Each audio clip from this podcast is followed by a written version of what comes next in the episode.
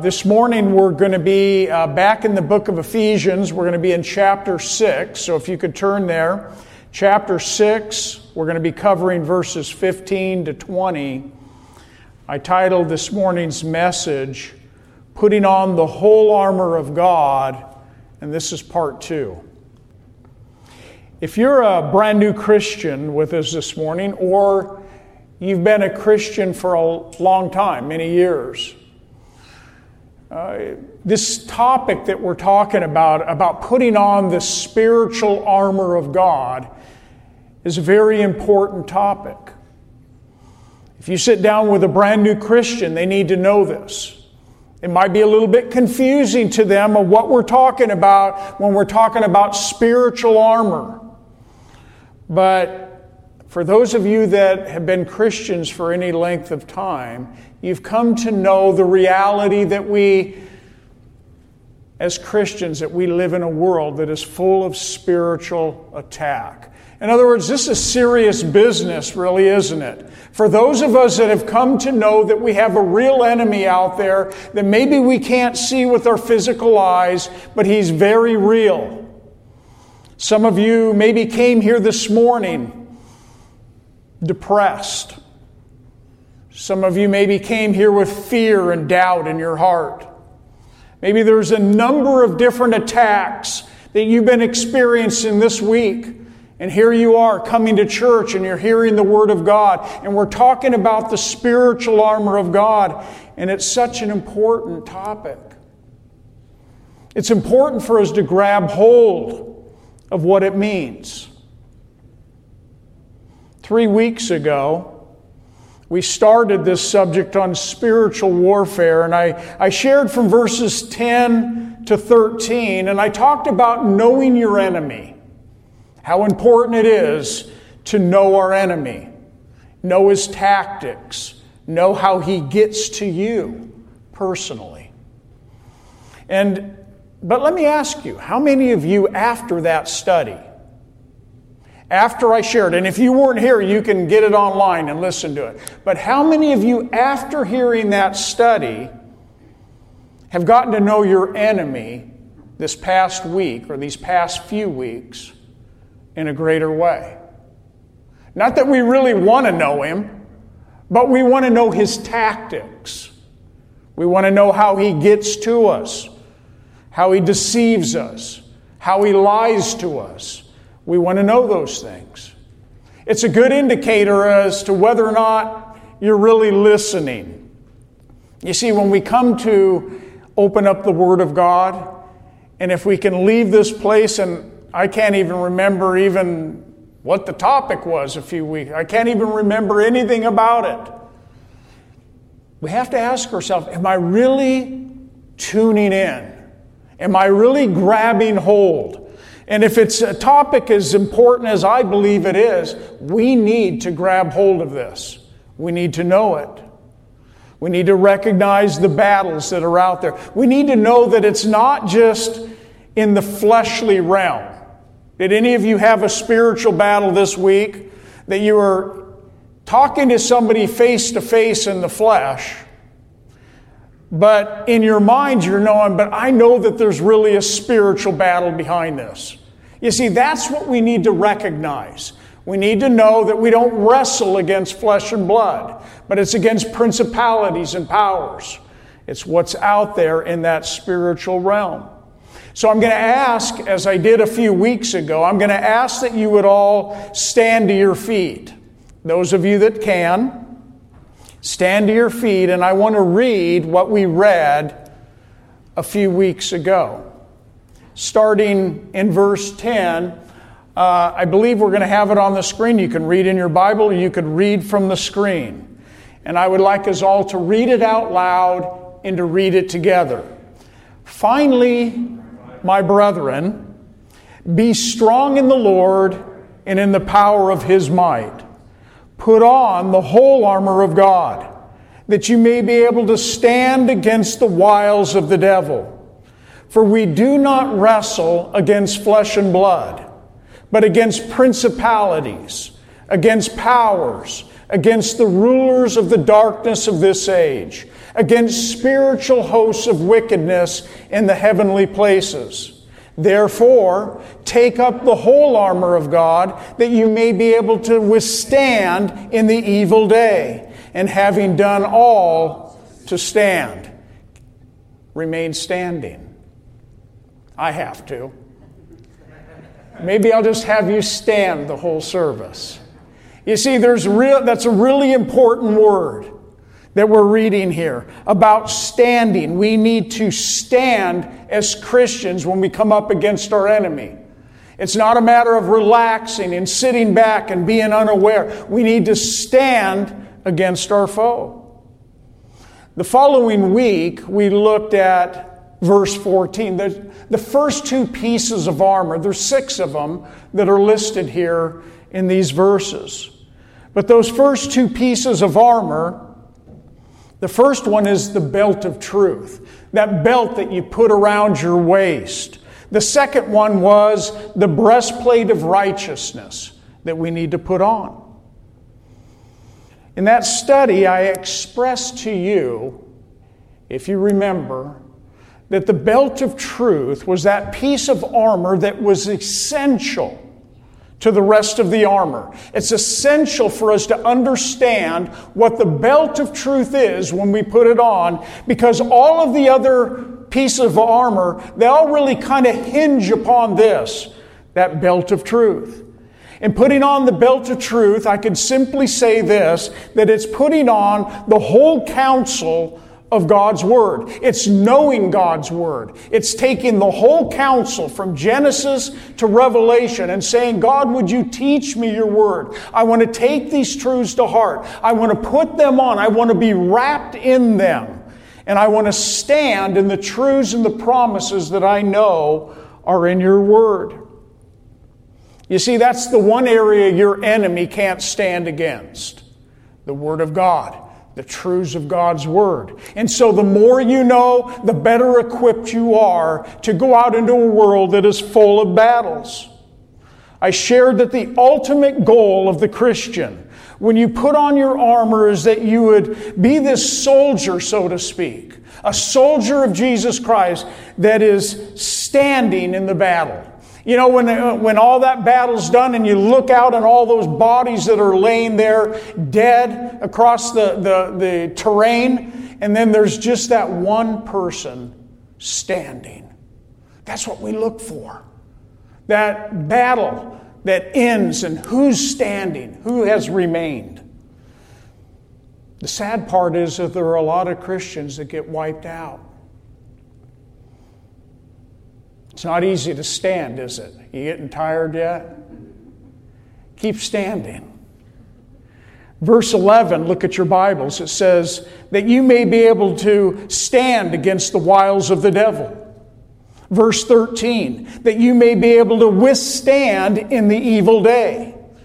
Verse 13 also, and having done all to stand. And then in verse 14, it tells us, it says, stand therefore, having girded your waist with truth, having put on the breastplate of righteousness.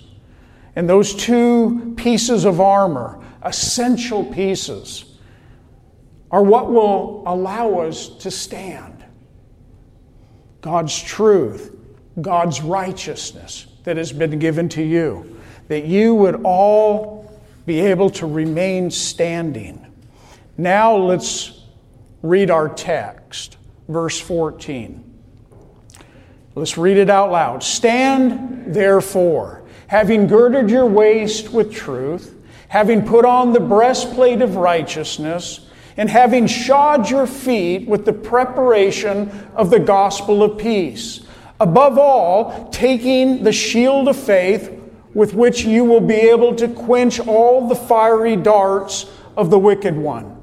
And take the helmet of salvation and the sword of the Spirit, which is the Word of God, praying always with all prayer and supplication in the Spirit, being watchful to this end with all perseverance and supplication for all the saints, and for me, that utterance may be given to me, that I may be able by open my mouth boldly to make known the mystery of the gospel, for which I am an ambassador in chains, that in it I may speak boldly as I ought to speak." That's our text. Now you can be seated. Feels good, doesn't it? I might have you stand again. After the belt of truth and the breastplate of righteousness, the third piece of armor that we're going to look at this morning is putting on the boots. Putting on, if you want to say, the sandals. That Roman soldier would put on his boots, he would put on his sandals, and he would prepare himself for battle. Verse 15 says, "Having shod your feet with the preparation of the gospel of peace." That third piece of the soldier's army. It's that third piece of armor that you must put on as a Christian. You see, to shod your feet, the Greek word actually just means this. It means to bind on or to bind underneath. Like when you sit down and you put on a pair of sandals and they would wrap those straps around their leg. That was a typical sandal that a Roman soldier would wear. Those soldiers' sandals, they would also have, as I shared, those studs or those nails that would be embedded in the bottom of the soles of those sandals so that they could make their stand against their enemy, that they wouldn't slip on those slippery slopes, that they would stand there toe-to-toe with the enemy and they would not retreat. The New Living Translation reads this way, "For shoes, put on the peace that comes from the good news so that you will be fully prepared." That you would be fully prepared when you put on these shoes, this gospel of peace. Remember that you need to prepare yourself for battle before you go to battle. You need to prepare yourself daily before you leave your house. And even before you get out of bed, you need to prepare yourself before you get into the battle. That's very important for us. It's very naive not to do that. A soldier always gets ready before he goes into battle. He doesn't run out there and leave his gun behind. He gets ready. He prepares himself. And we need to do the same. We need to be fully prepared. Remember, I titled this, Putting on the Whole Armor of God. Not just taking one piece, two pieces. We need to put it all on. The Amplified Bible puts it this way,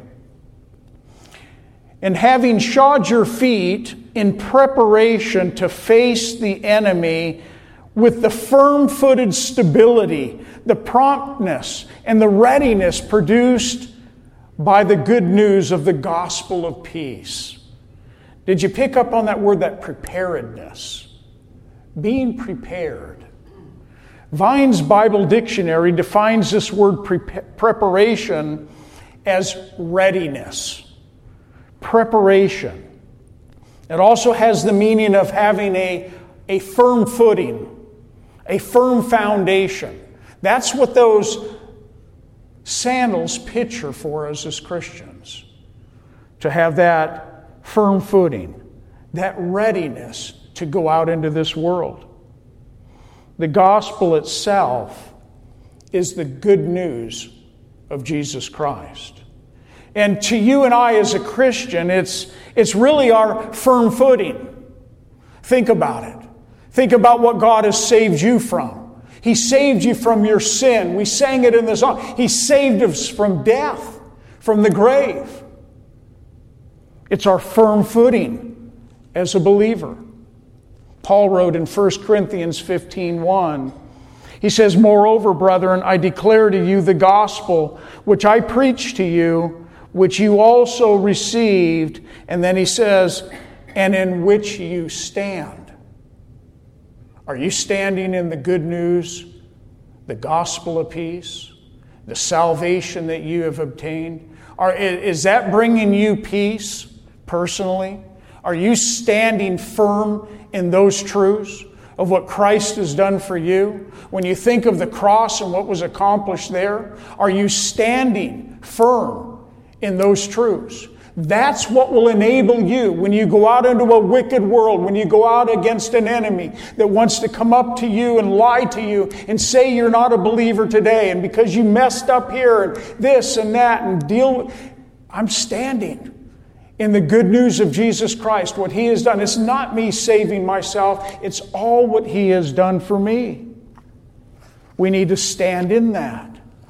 Paul wrote in Philippians 1:27, he says, only let your conduct as Christians be worthy of the gospel of Christ, so that whether I come and see you or I am absent, I may hear of your affairs. And then Paul says this to them, that you stand fast, Christians, in one spirit, with one mind, striving together for the faith of the gospel, and not in any way terrified by your adversaries.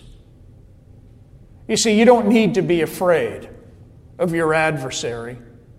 Greater is he that is in you than he that is in the world. You don't need to be afraid or terrified by your adversary, which is to them a proof of perdition, but to you of salvation, and that from God. Here's what putting on these boots or these sandals will do for you. This is your preparation as a Christian.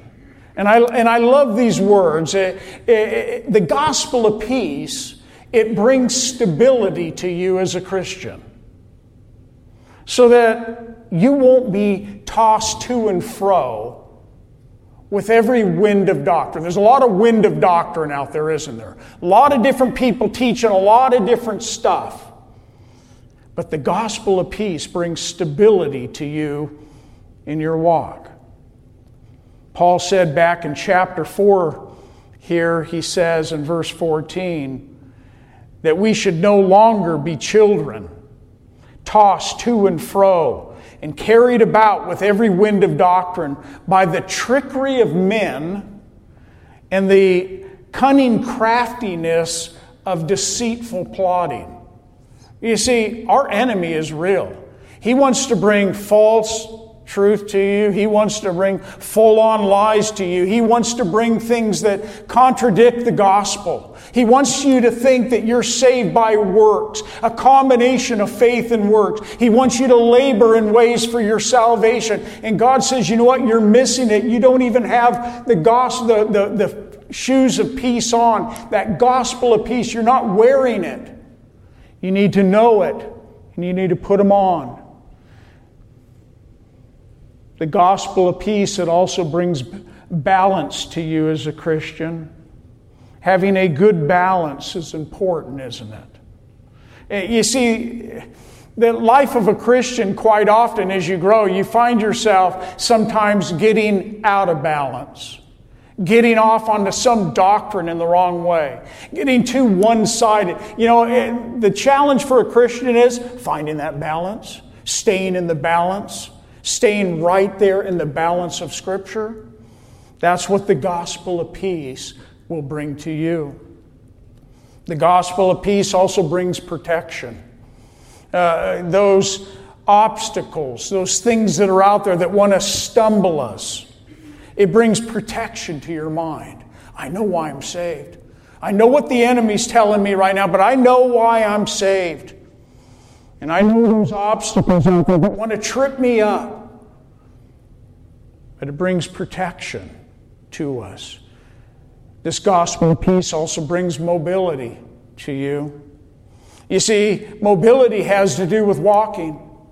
Mobility has to do with like putting on a pair of shoes and making that walk. And you get up every day and you get out into this world. And it makes a difference as a Christian when you understand the gospel of peace. When you remind yourself of the gospel of peace, what saved you? Just singing this song this morning, of our great salvation and what Christ, it's a reminder to us.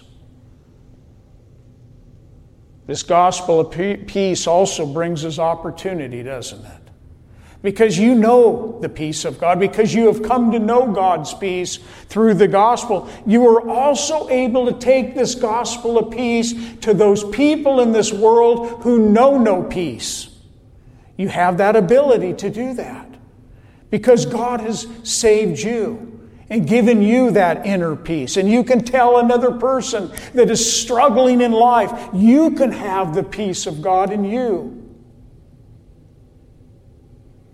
As Christians, we experience this peace in two ways. We experience the peace with God the day that you gave your life to Christ. Can you remember that day? The day that you asked God to forgive you of your sin? The day that you stopped warring against God and running from God, and now all of a sudden you have given your life to Christ. He has forgiven you of all your sin, and all of a sudden now I have peace with God. Wow, the battle ended. I'm no longer running. But then we realize there's a new battle. There's a new battle that raged. The enemy lost that battle. And when that new battle begins, we realize that life is full of difficulties.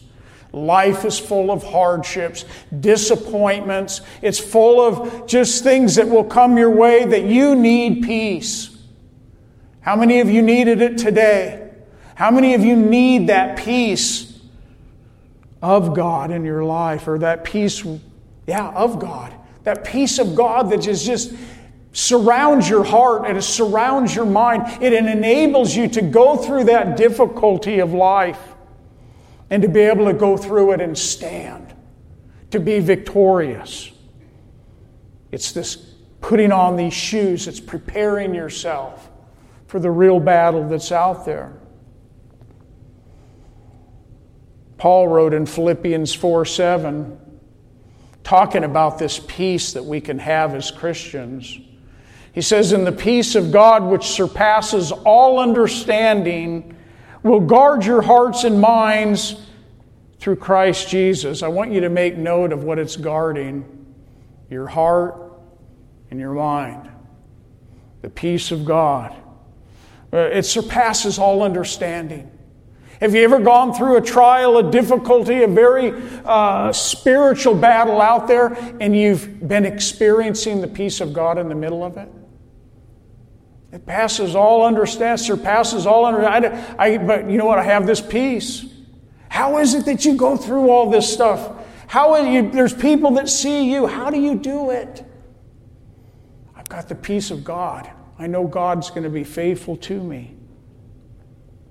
Paul wrote in Colossians 3:15, he says, "And let the peace of God rule in your hearts, to which also you were called into one body, and be thankful." Let the peace of God rule.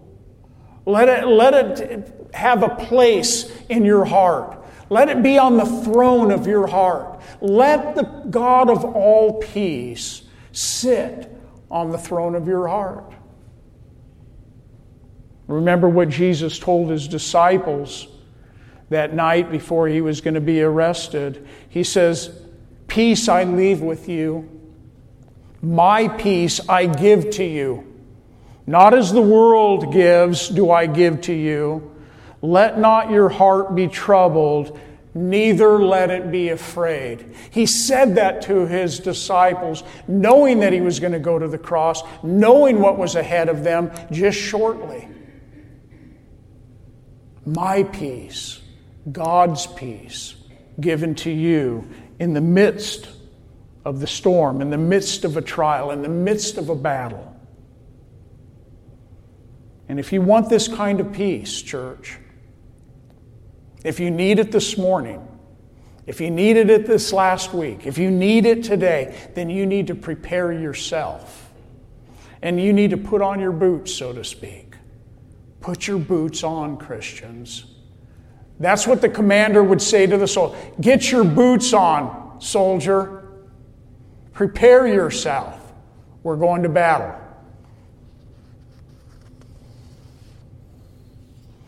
Kathy, this morning in her devotion time, she quite often does this. I'm in my office studying and preparing. She came in and she says, God really ministered something to me in light of, I know what our study is, and spiritual warfare. It's some verses that we've all read, most of us anyway, probably many times. But it ministered to her heart in a great way this morning. She came into my office really kind of excited to want to say this to me. And you might know where it is, Romans 8:33. You know what scriptures I'm talking about? Who shall bring a charge against God's elect? It is God who justifies. Did you know that? Who is he who condemns? It is Christ who died and furthermore is also risen, who is even at the right hand of God, who also makes intercession for us. Who shall separate us from the love of God, of Christ? Shall tribulation or distress or persecution or famine or nakedness or peril or sword? As it is written, for your sake we are killed all day long. We are accounted as sheep for the slaughter. Yet in all of these things, we are more than conquerors through him who loves us. Isn't that incredible? You are more than a conqueror through him who loves you. For I am persuaded, Paul says, that neither death nor life, nor angels, nor principalities, nor powers, nor things present, nor things to come, nor height, nor depth, nor any other created thing shall be able to separate us from the love of God, which is in Christ Jesus our Lord. Can you have any more than that? Is there any other scripture that could bring you more peace than to know that your God goes before you and that there is nothing that can separate you from the love of God? It's incredible. Kathy wrote, and she said to me, let God wrap you in these promises like a cozy comforter. Kind of cheesy. But it speaks truth. Wrap yourself in these truths like a comforter around you. In 1 Corinthians chapter 15, Paul tells us what the gospel of peace is. It's the death, burial, and resurrection of Jesus Christ. If you were to sit and meditate on those three things, and you would think how they apply to you, how you can take that on board each and every day and be reminded of that, that's preparing yourself. That's putting on the gospel of peace on your feet. In 1 Peter 3:15, Peter says, but sanctify the Lord God in your hearts and always be ready to give a defense to everyone who asks you a reason for the hope that is in you. You see, we have the hope of the gospel. We have it in our lives. If you know him as Lord and Savior, then you have it. And he says, be ready always to give an answer, that hope that dwells in you. It's incredible that when you're going through trials and difficulties and battles of life, and then all of a sudden God opens up a door of opportunity for you to share your faith, all of a sudden your problems seem to dwindle a little bit. Wow, God just used me. God just gave me an opportunity. You're not even thinking about your own battles. You're just thinking about, look what God did. He used me to give the gospel of peace to somebody that had no peace. I think that the context of putting on the whole armor of God here, yes, it is about maybe going out and sharing that gospel of peace with others. But I think it's more speaking about the peace that you and I need to experience. The peace that we need through the gospel to be able to take on board ourselves. We could also say that this preparation of the gospel of peace should give every child of God a firm footing.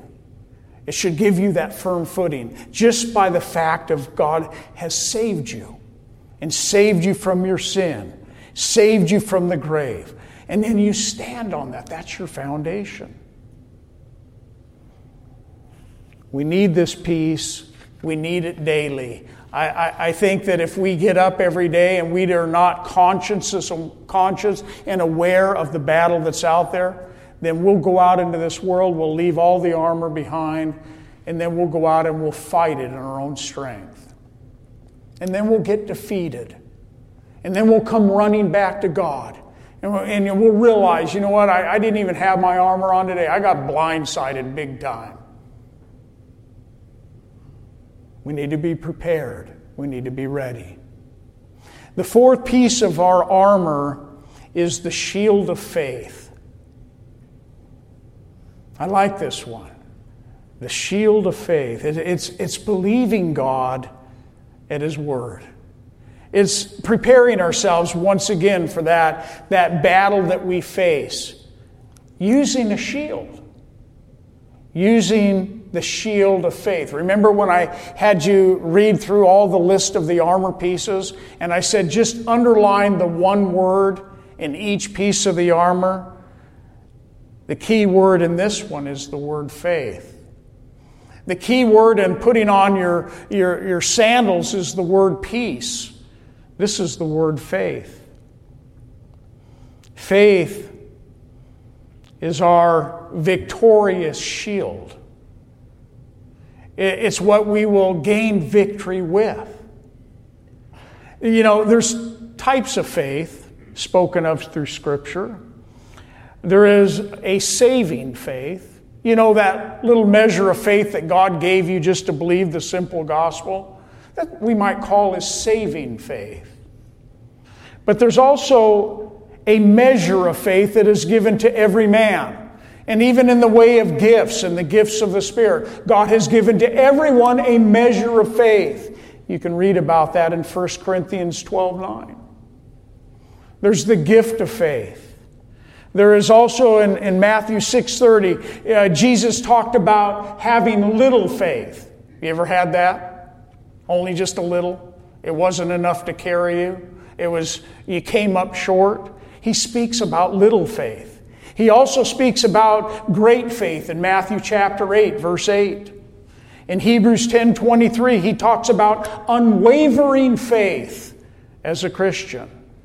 And he also talks about in James 1:5 about wavering faith, unwavering faith and wavering faith. He also talks about strong faith in Romans 4:20. In Romans chapter 14, he talks about those that are weak in faith. You see, there's different kinds of faith. We're to take up the shield of faith before us. But all of these types of faith, the one that we really need to hold on to, out of all these types of faith, is that we need to hold on to the truths of God's Word. The truths that come from the Word of God. How does your faith grow to you? How is your faith growing every single day? Or it should be. How do you experience a growing faith? I can tell you this, that it really is going to happen only one way. You need to open up the Word of God. You need to spend time in the Word of God. You need to meditate on the Word of God. And if you don't, and you take that lightly, you are not preparing yourself for battle. We need to get up every day realizing, I need to hear from God. I need to meditate. I need to look into His Word. I need Him to speak to me from His Word. That's preparing yourself. That's taking up the shield of faith. Romans 10:17. So then faith comes by hearing, and hearing by the Word of God. You want your faith to grow? Then open up the Word of God. Spend time in it. And you will grow in your faith. You will find that you are not so often with little faith, but maybe there will be those times that you say, there was great faith that God did in you. You stood. You stood upon what you knew to be true. That Roman soldier, there were different types of shields that they used. Sometimes they would carry a round one that would be real mobile and they could move it around. But for the main military guys that would go out into battle, the type of shield that they would carry was called a scudam. And it was this 2.5 foot wide by 4 foot shield that they would hold. And that scudam was actually used to be able to get the whole soldier down behind it. He could actually get behind that as arrows were being shot at them. They would actually take, and this was all part of their military strategy of how they would get out there. They would actually take those large shields, and those soldiers would get together. They would interlock them. You maybe have seen it on TV. And then they would take, and some of them would be holding it above their head. Some of them would be holding it in front of them. Others would have it held out to the side. Others would be holding it from behind. And they basically encased themselves with these large shields that were protecting them, because the enemy could be shooting arrows, these fiery arrows, from any direction. And they would actually then not be able to penetrate. They would take these shields that were actually constructed of 2 to 3 layers of wood. They would wrap them in this linen cloth. Then they would wrap it in leather. And then some of those would even actually have metal, thin layer of metal that would be attached to the outside of it. And that would become these large shields that they would use in battle. They would actually even take and mix, put them into water or put them into a solution that when the darts or those arrows would hit those shields, it would actually begin to put the fire out. Because, see, they would dip those arrows in pitch. And when that pitch, when it was fired off of that bow and it would have hit the soldier, that pitch, that black tar, basically just spread over their whole body and caught them on fire. That's why we're talking about extinguishing the fiery darts of the enemy as they would hit those shields. You see, these Roman soldiers, and Paul knew this, that's why he's explaining it in God's Word this way, that we could get this picture in our head of these soldiers out there with these shields up, protecting themselves from the enemy's tactics. We need to remember that as children of God, we are never fighting our enemy at a disadvantage. Did you know that? You have all of the advantage as a Christian. You're not fighting from a disadvantage. In other words, like your enemy is going to do anything against you unless we don't put on our armor. Unless we don't dress ourselves and prepare ourselves, that's when we get picked off. That's when the enemy has his way. But you don't need to fight these battles at a disadvantage. We need to fight from victory. Where was the victory won? At the cross.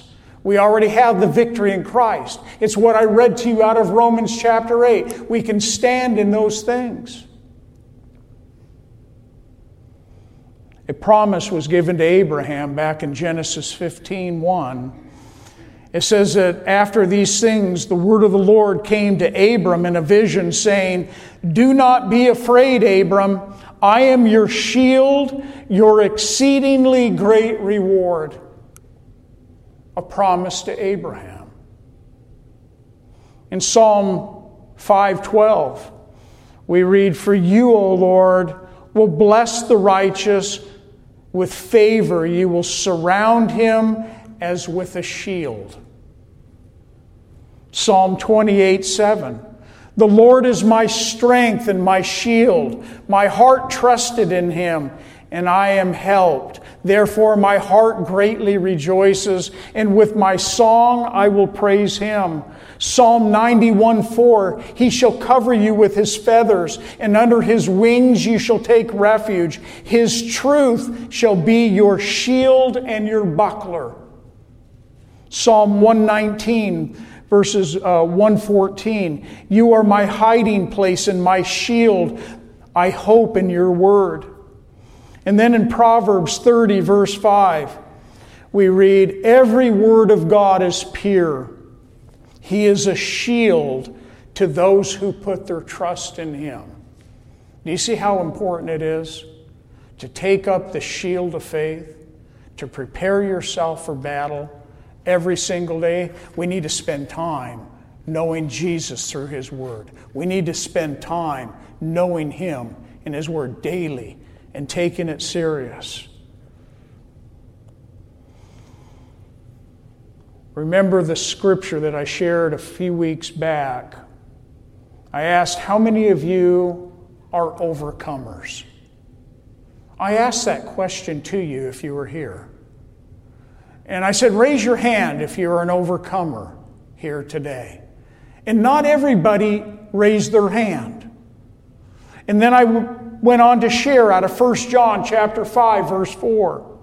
It says, whoever is born of God overcomes the world. Are you born again today? Are you a born-again Christian that has God's Spirit dwelling in you? Then you are an overcomer from what I read here. Whoever is born of God overcomes the world. And this is the victory. We like that word, don't we? This is the victory that overcomes the world. What do you think it is? Our faith. Take up the shield of faith. This is the victory that overcomes the world, our faith. Who is he that overcomes the world? But he that believes that Jesus is the Son of God. If you can say that from your heart and in your mind, then you are already an overcomer. That's incredible good news. That enables you to get up and go out every single day and have a victory shout before you even get out there. Paul in Romans 8:37 says, yet in all these things we are more than conquerors. You're more than a conqueror through him who loved us. Faith is our shield then. And we need to not only take it up, but we never should put it down. Take it up, but don't put it down. We need to have faith in God. Why? Because God's able. That's why we have faith in God. Is there anyone we could have greater faith in than God himself, the creator of the heavens and the earth? All things are possible through him. He's able. Take up that shield of faith. I have faith in God. Faith in his promises, in his word. I pick up his word. I read those promises. God, I'm going to stand upon this. Even if I get shaky, I'm going to stand upon it. Faith in God's providence in your life, that God is actually leading you. Supernatural, the steps of a righteous man are ordered by the Lord. God knows your day. He knows where you're going. He knows your end. And do you have faith in God's providence in your life? We don't have to run around fearing and all wondering what's going to, Just trust God. Take up the shield of faith. Faith in the providence of God. He's in control of my life. God, I want to let you be in control of my life. Faith believes God at his word. God says it in his word. I believe it. And that settles it. That should be our thought. Show me something in his word. If you can show me, then I'm ready to stand upon it. And I'll believe it.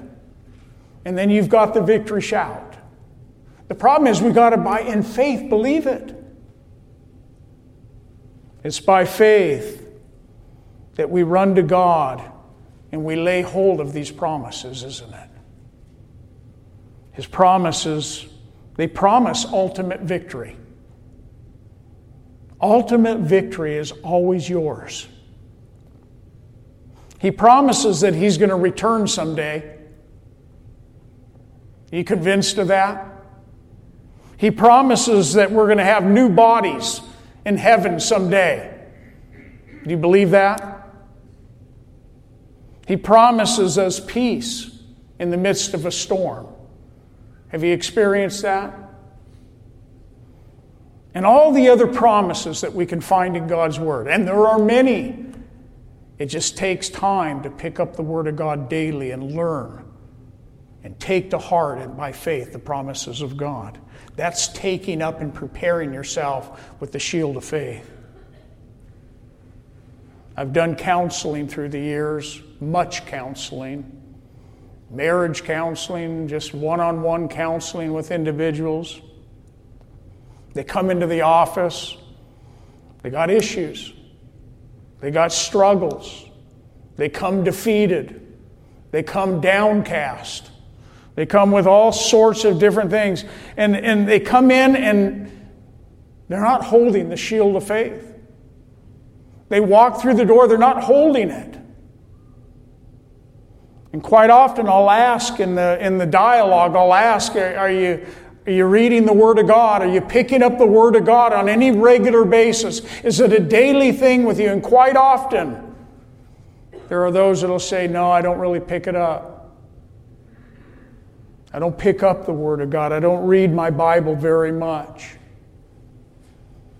The problem with that is you're not taking up the shield of faith. You're not preparing for battle. You see, faith comes by hearing, and hearing by the Word of God. We must know our Bibles. We must stand upon the promises of God. We must take up the shield of faith. Trust God with it. Usually the people that are struggling to that degree, I find majority of them, they're not reading their Bibles. They don't read it very much. So let that be a warning to all of us. If you are neglecting time in God's Word, you must spend time in God's Word if you want to really take up the shield of faith.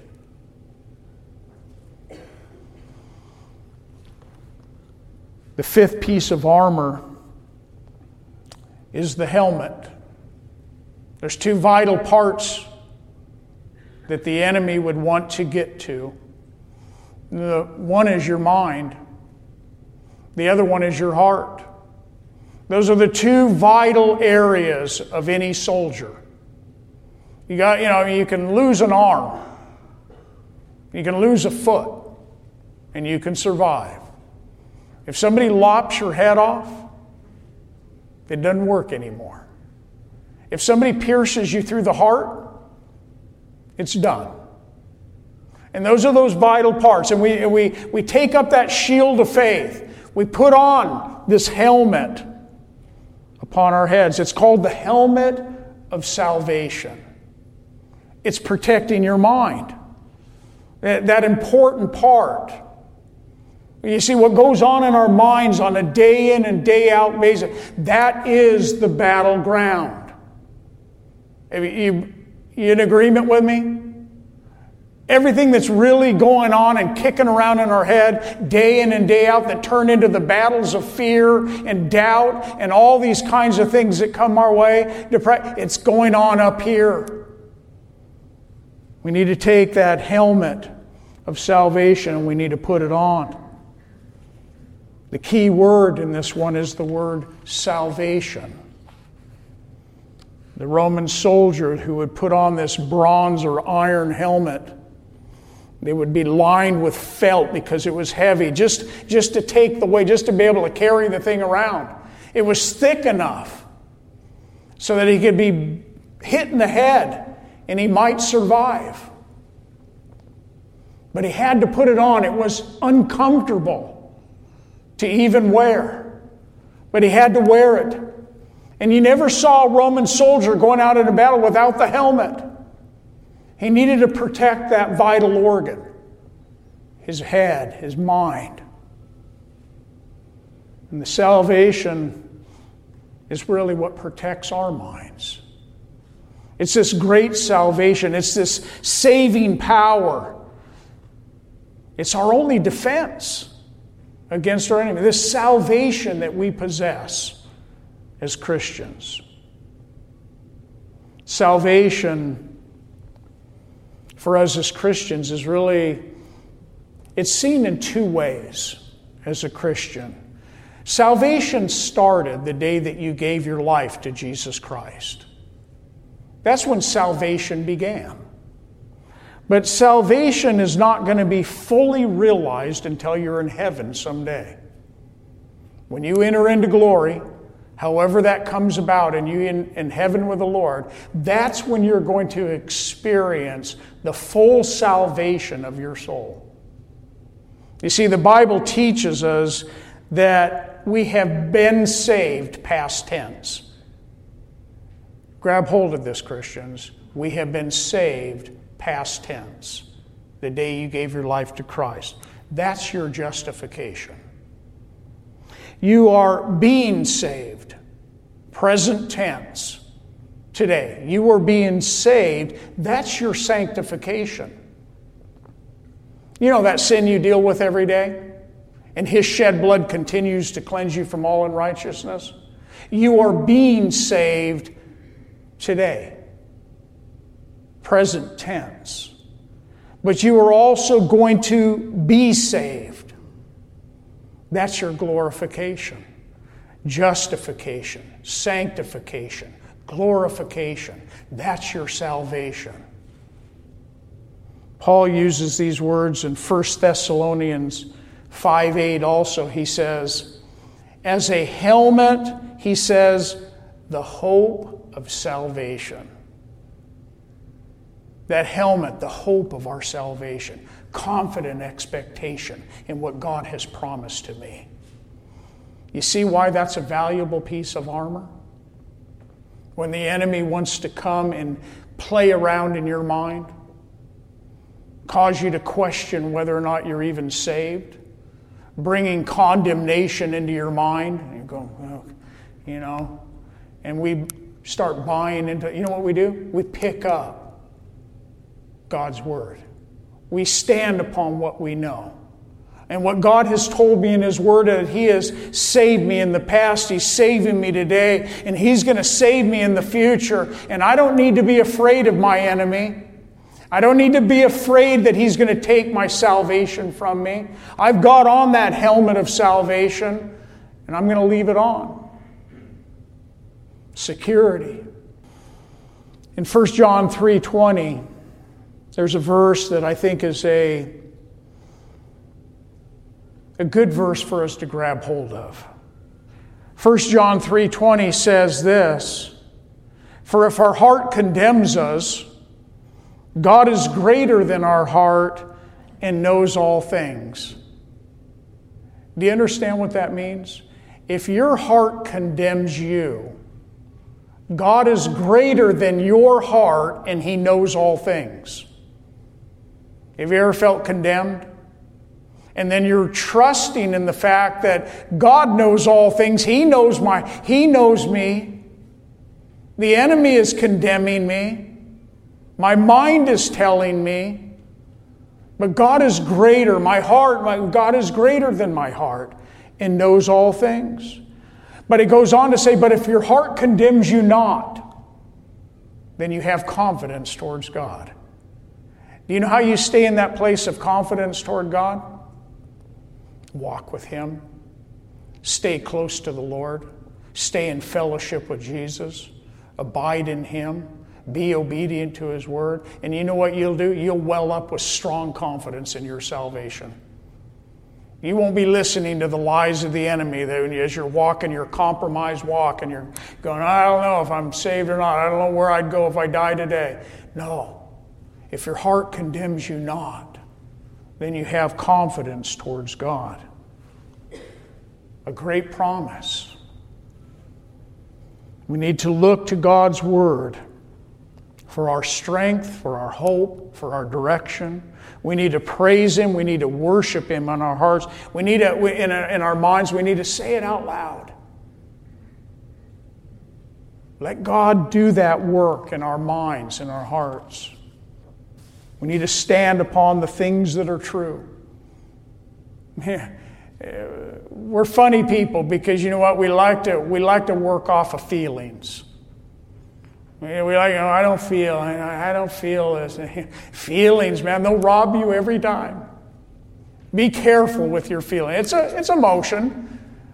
I'm not saying that we can't have any feelings, but there's a lot of us that get ripped off by our feelings.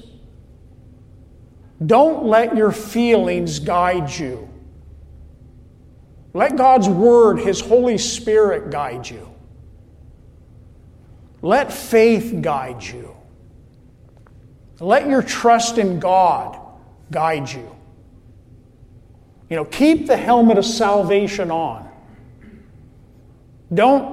If you don't pick it up for a few weeks, and then you're feeling, you know, I just feeling bad, right? Don't let your feelings rule you. The sixth and the last piece of armor. God, we're almost out of time. It's the sword. It's that piece of armor that would hang on that belt of truth. The soldier would have that sheath that he would hang on the belt of truth and slide that sword into it. Verse 17, and the sword of the Spirit. And then he tells us what it is, which is the Word of God. Do you see everything kind of centering around the Word of God? Do you see that each piece of these armors just keep taking us back to the belt of truth? The whole counsel of God's Word, that everything attaches to the belt, the sword's hanging on the belt, and the sword is the Word of God. The sword is that piece of the soldier's armor that was the offensive weapon. It's the one, and actually that word, it's meant and it's designed for attack. You see, God has given us His Word. We can come up against the foe with the Word of God, the truths of God. We can stand behind this. Powerful.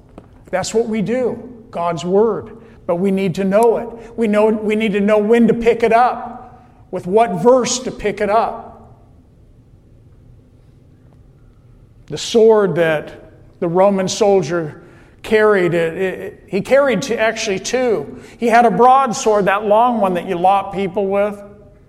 And then they would have the dagger one on the side in the sheath. That's the one that is speaking of here. The little 12 to 18 inch long dagger. That was the one that they did actually hand-to-hand combat with. It's interesting that we read in Hebrews chapter 4 verse 12 concerning the Word of God. It says, for the Word of God is living and powerful, and it says, and it's sharper than any two-edged sword. It's piercing even to the division of the soul and the spirit and of the joints and the marrow, and it is a discerner of the thoughts and the intents of the heart. Have you ever noticed how God's Word has the ability to get into the very nitty-gritty of who you are, the areas that you struggle with, the sins that you play? I mean, and His Word is actually able to get in there and dissect you and get in there and just get into the nitty-gritty. You're sharing the Word of God with somebody that doesn't know the Lord, and it's knocking those crutches out from underneath their feet, all the excuses that they have, and God's Word is doing what it does. That's taking the sword of the Spirit in your hand and using it in a powerful way, but we need to know it. There are two things that we must be dependent upon in our battles of life. One is the Spirit of God, and the other is the Word of God. We need to have and be dependent upon both. The Word is given to us through the Holy Spirit, isn't it? All of your understanding of the Word of God comes via the Holy Spirit. God illuminates His Word. He opens your understanding to it. We need His Spirit for the spiritual battle that's out there. And we need the Word of God also. And you can't separate the two. You can't separate the Spirit of God from the Word of God. You got to have both. You say, well, I'm into the Spirit, man. I don't know the Word very well. No, you need to know your Word. And you need to trust in the Holy Spirit. You need to have both. Going to battle without the Spirit and going to battle without the Word of God is like a soldier going to battle without a rifle. He's just going out there, not even equipped, not even ready. Probably not going to make it. So let me give you a caution in closing. We can know the Word of God, but that doesn't always spell victory. You can know the Word of God, but that does not always spell victory. We need to depend upon the Holy Spirit for victory. We need to depend upon its power in our life, its leading in our life, to guide us into all truth. The Holy Spirit helps us in our prayers. The Holy Spirit teaches us. The Holy Spirit washes us daily. We also need to believe and we need to be dependent upon the Word of God. Jesus said, "My Word is truth." It inspires us. It's mighty. It's gracious. It's imperishable. It's spiritual. It's a divine book, isn't it? It's not just any book sitting on your bookshelf. It's a divine book. It's a book from God. It's God's Word to you. His Word enlightens us as we pick it up and read it. His Word gives us that direction that we so often need in life. And we're saying, I don't know which way to go. How much time have you spent in prayer? How much time have you spent looking at God's Word? And I'll guarantee you that if you wait on the Lord and you do those two things, it'll become a lot clearer to you what you should do and what you shouldn't do. His Word gives us wisdom. It gives us peace. His Word gives us faith, and it increases our faith. His Word renews our minds. His Word restores and heals our souls. His Word is life-giving. His Word reveals His will to us. His Word is our greatest weapon against our enemy.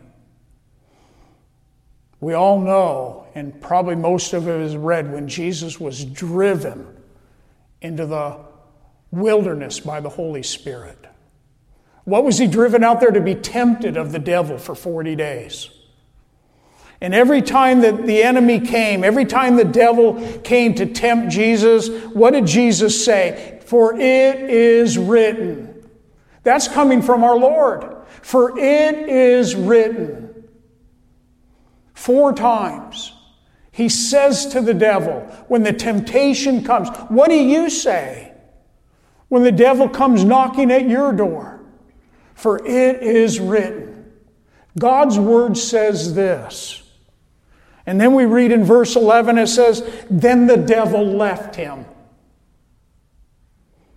And behold, angels came and ministered to Jesus. Jesus knew what to do. He put it on. The Holy Spirit drove Him into the wilderness. He used the sword of the Spirit. And then the devil left Him. Couldn't have his way. That's the way we need to be. We need to be equipped and ready. Let's finish reading just the last part, verses 18 to 20. I'm not going to have time today to really go in depth into this, but it's important that we finish on it. 6 pieces of armor. We're called to put on the whole armor of God. And I believe that it's prayer, really, that brings it all together. And that's what we read of in verse 18. Praying always, look at your Bibles, praying always with all prayer and supplication in the Spirit, being watchful to this end, with all perseverance and supplication for all the saints. Paul says, and pray for me that utterance may be given to me, that I may open my mouth boldly to make known the mystery of the gospel, for which I am an ambassador in chains, that in it I may speak boldly as I ought to speak. Paul finishes up. This is a continuation of putting on the armor of God. He finishes up talking about prayer. Praying always. And also, while you're at it, would you pray for me? That's what Paul is saying. He was dependent upon prayer. Paul understood that the spiritual battle and the value of prayer, it was necessary for him. He says, it's necessary for you. Pray always, and pray for me also. You see, Paul labored and he ministered in this spiritual battle in prayer every single day. He sat in prison as he was writing this letter. He was an ambassador of God in chains, is the way he described it. He knew the spiritual battles and that prayer was his only way of staying in the fight. It was the only way that the apostle knew as he was chained up in that prison. To stay in the fight was to stay in prayer. It's what we need to do. As he opened his mouth to share the gospel of peace with those prison guards, he knew that there was a spiritual battle that was raging amongst those Roman guards that held him captive. As he sat there in prison, he knew that there was a spiritual battle that was going on, but he wanted to share the gospel. He says, pray for me that I might open my mouth boldly to make known the mystery of the gospel, that they would know this gospel of peace.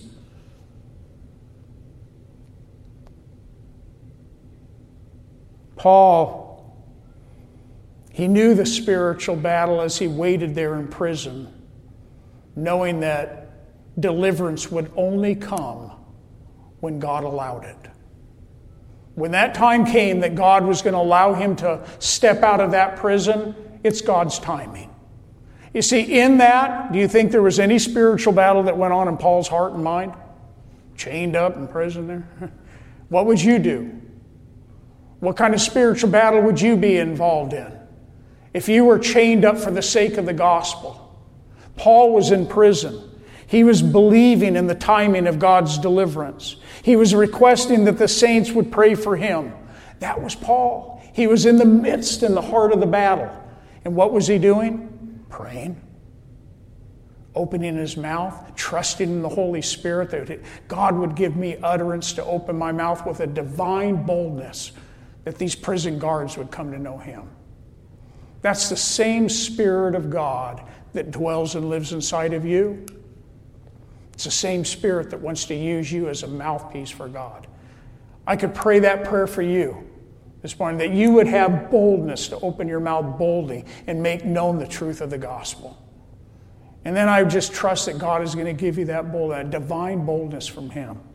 God has given us all the spiritual weaponry that we need. It's given it to us, every bit of it. We have everything at our disposal.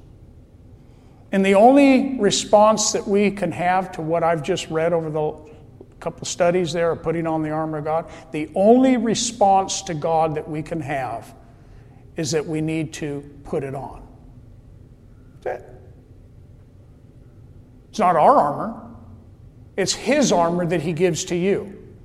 It's in the spiritual realm, not physical armor. It's spiritual. The only response that I could have to God, hearing about this spiritual armor, is that I need to put on the whole armor of God. And then we need to keep it on. And then we need to trust that it's going to be sufficient for your battle. Do you trust that it is? Sufficient to take you through no matter what. Put it that way. No matter what you go through, it's sufficient. Do you believe that? Some of you do, some of you don't. Some of you will come and say, I just don't know what I'm going to do. Some of you believe it and some of you don't. But if you believe it, if you stand in it, if you trust in it, then you're going to see a victory shout.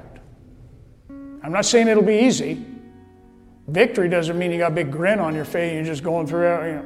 No, it's difficult. It's hard. Life is tough. But God will give you the victory. We hope you have enjoyed today's study.